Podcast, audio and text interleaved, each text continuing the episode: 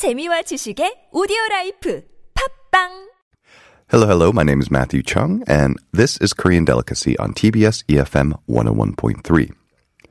I've been a chef now for over 12 years, cooking all around the world, and Korean Delicacy is all about the most delicious things to come out of Korea. It's October here in Korea. I guess it's October everywhere, but it's October here in Korea as well. And that means one thing. It means that companies will still try to make Halloween a thing here in Korea. But this year, is interesting. It marks something of a turning point for Halloween in Korea. Could it be that after years and years of pub crawls and just plain orange packaging, Halloween is actually mainstream now? Let's talk about it. So, what is Halloween exactly? Well, for starters, not a Korean holiday. Let's just get that clear. But there's a reason why we're talking about Halloween on Korean delicacy and it's not because I'm trying to push it on our listeners. I, I can personally, I can take it or leave it. No, this is the first year where I'm looking around and it's starting to feel like, okay, this is really starting to become a thing. Timeline wise, it kind of feels like we gave the US BTS and we're taking on Halloween in return. But we'll come back to Korea. Because for now, let's talk about what Halloween actually is for our listeners who aren't familiar with the holiday. And we're going to work backwards from present day to the past because Halloween really isn't anything like what it started as. Modern Halloween, it's always celebrated on October 31st, and it's a holiday for all ages. It's definitely not a religious holiday, and it's not a national holiday either. You don't get the day off for Halloween. No, Halloween isn't religious, nor is it a national holiday. It's like Valentine's Day or Mother's Day. It's a festive holiday, I suppose is the term. And like I said, a holiday for all ages. It's a holiday for candy for children, and adults have their well, adult candy. It's a night of excess, a holiday where it's socially acceptable to dress in costume and really let loose. Children have parties, teenagers have their parties, college kids, young adults, families, everyone. Really, no age group is left out. Children and families will also engage in trick or treating. This is where kids dress in costumes, walk around the neighborhood, and ring their neighbors' doorbells. Kids say, trick or treat, and adults say, oh wow, don't you all look so scary and adorable, and proceed to incorrectly guess what each of the costumes are. Trick or treat is a thinly veiled threat of violence if the adult refuses to surrender candy to the children, supposedly. I think this is more of a thing that happens in 80s movies or TV, though, where kids will throw eggs or stream toilet paper all over a neighbor's house or front yard. I remember once in a while seeing something on the local news about a house being TP'd, which is the term for throwing toilet paper onto a house. But I have to imagine that this was the work of awful adults rather than kids getting stiffed on candy. The 80s also had this weird prevailing theme in movies where kids were just horrible to grown ups, really just awful. And in general, most adults will give candy to children if they're participating in Halloween. And if they're not, it's usually because they're out at a party somewhere and aren't there to open the door anyway. So I don't think anyone is really running into any trouble there. But trick or treating is fun. It's a really beloved part of most people's childhood in the US. From picking out your favorite costume to being out past dark with your friends, there's a sense of independence and adventure. Haunted houses, ghost stories, running around fueled on sugar. It stays with you. It's one of the reasons why adults still love Halloween. And some adults really, really get into Halloween. Whether you're a semi pro cosplayer and you can create these seven foot tall giants out of foam and cloth, or a chef with plenty of red food coloring, some adults really go all out and get creative with Halloween. Here are some things to expect this year these puffed rice and marshmallow treats, but they're dyed red and they're served in a styrofoam tray with a ground beef label. This has been huge on social media, just about everywhere I turn. Like, this is the hot new holiday party thing to take to you know to gross out and impress your friends. Costume wise, lots of Spider Man characters from Stranger Things. Pennywise from It is going to be pretty big this year too. Someone is either going to do a Van Gogh or the Scream, where the makeup is done in the style of their respective paintings. It's pretty amazing to see what some people come up with. It can be really, really impressive. So other hallmarks of the of, of the holiday of Halloween include horror movie marathons, haunted houses, and pumpkin carving. Carved pumpkins or jack o' lanterns are probably the most enduring symbol of Halloween. And for good reason, as it's probably one of the few elements of the holiday that have really carried over since its inception centuries ago. So, the Halloween we just described, with the parties and the trick or treating, this was the Halloween of the 20th century. And by and large, it's kind of looked the same for the past hundred plus years or so. But in the 1800s, it was much more of a harvest festival where young people would try to communicate with ghosts and practice mild witchcraft. Think of it as much more of a community gathering. And this is about the time when the holiday also shook off its religious roots.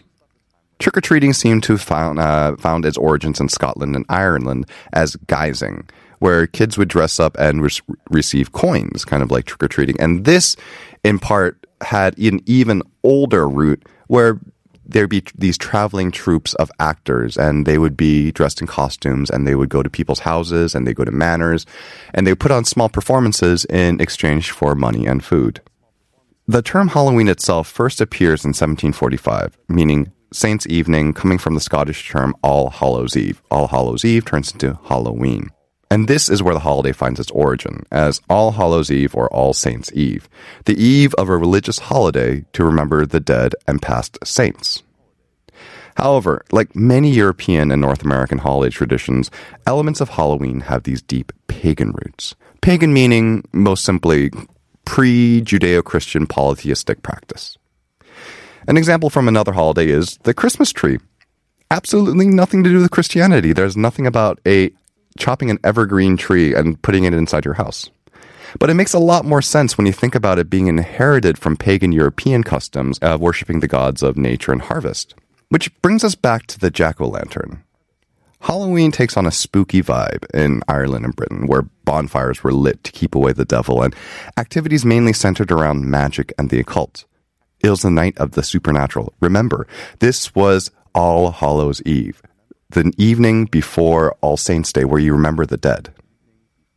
And so what they would do is they'd take these turnips and these gourds and they would carve faces into them and they'd use them as lanterns. So some historians believe that these jack-o'-lanterns represented souls in purgatory. Others believe that they were meant to ward off evil spirits. I do have to say the modern day pumpkin does look a lot friendlier than a face carved into a turnip. It looks pretty horrifying.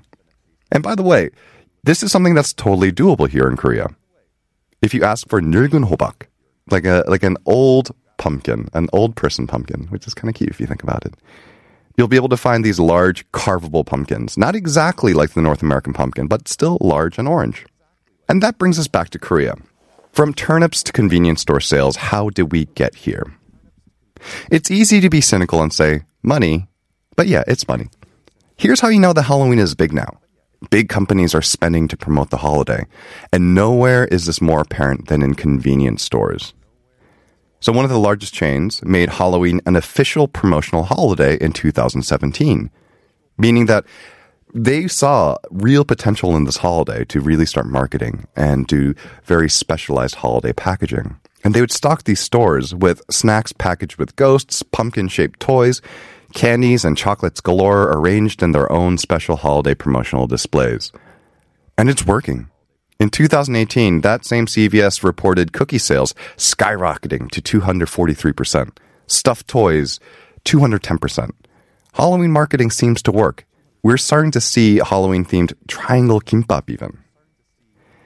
And why is this? I mean, beyond just a growing familiarity with the holiday, it seems like there's a cool down in um, that November 11th, that uh, 11 11 promotional holiday.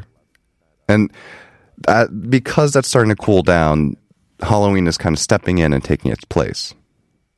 But it's also not just the convenience stores as well. Coffee chains are selling ghost mocha coffees. Uh, large living goods chains are selling uh, Halloween decorations. A certain, uh, let's call it a royal burger chain, is selling a Halloween themed burger with a ghost white bun. Spooky. It's a holiday that's gaining a surprising amount of attention. And a survey by online retailers in 2015 says a lot about this. 72% of Koreans surveyed were interested in attending a Halloween party, with 69% having never attended before. So it's this thing that people don't really know much about, but they think, oh, that looks interesting. I really want to be a part of this. And it's something new now. And it's something that's gone beyond the niche into this new fascination where every year is like, hmm, maybe I'll, maybe I'll be able to take part of it in it this year. And it's because of a number of reasons, but I think probably the most powerful one has to be TV and movies, right? You have popular shows like the aforementioned Stranger Things. They feature trick or treating as like a major plot point. And children's movies like Hotel Transylvania, they share that fun and spooky vibe that Halloween is best known for. So it's really the media that's really leading the way in making Halloween looking fun and appealing. So, okay, so say you've never participated in Halloween before. What can you expect? Or actually, I guess this is for everybody, not just those who've never tried it before. Uh, parties are the biggest one. Take a look at your well known club areas, and you'll find more Halloween parties than you can shake a stick at. And these Halloween parties dress up, go in costume. It's really a big part of the fun. If a slightly more sedate party, if something that's not quite at a club is your vibe, some of Korea's top craft breweries and craft cocktail bars are also uh, hosting Halloween parties. And cocktail bars, especially, they can really go all out when they're creating these over the top Halloween drinks. I'm talking about little edible fake eyeballs floating in a pool of you know bright red cocktail.